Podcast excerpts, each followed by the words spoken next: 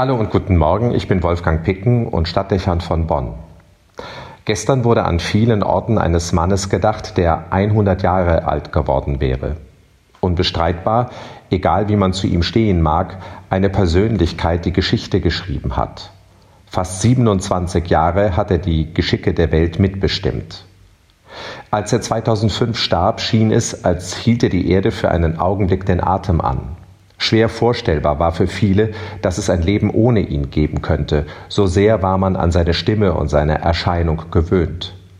Nie zuvor waren bei einer Beisetzung so viele Staatsoberhäupter versammelt, selbst die ehemaligen Präsidenten der Vereinigten Staaten waren gekommen.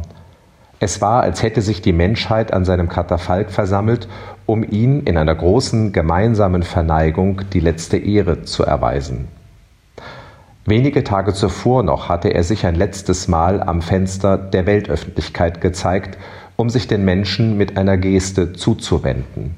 Ein Symbol für sein Selbstverständnis und das, was er als seine Aufgabe ansah. Für die Menschen da sein. Unermüdlich verfolgte er das als seine Mission, hin zu den Menschen, bis in die letzten Winkel der Erde, bis zur Erschöpfung, selbst dann, wenn es die Gebrechen des Alters kaum mehr zuließen obwohl für alle bestellt und auf das Ganze der Schöpfung gerichtet, behielt er die Aufmerksamkeit für den Augenblick und die Sensibilität für den Einzelnen. Er konnte tief verinnerlicht sein, geistlich und dann wieder charismatisch, ansteckend geradezu. Er schrieb Texte, die nahezu sanft wirkten und erhob wenig später mit einer Klarheit die Stimme, dass sie weltweit Wirkung erzeugte, auch Anstoß erregte. Mit einer ausgeprägten Wachheit nahm er politische, soziale und kulturelle Prozesse wahr und beeinflusste sie. Dass die Trennung der Welt in zwei feindlich gegenüberstehende Machtblöcke überwunden wurde, ist nicht zuletzt seinem klugen Handeln zu verdanken.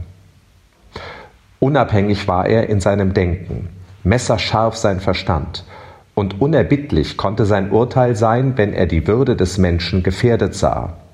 Nicht wenige rieben sich an ihm, aber nicht zuletzt deshalb war er so unverzichtbar und respektiert, weil er mit seiner Meinung Nachdenklichkeit erzeugte, Denkprozesse auslöste und Bewegung ermöglichte.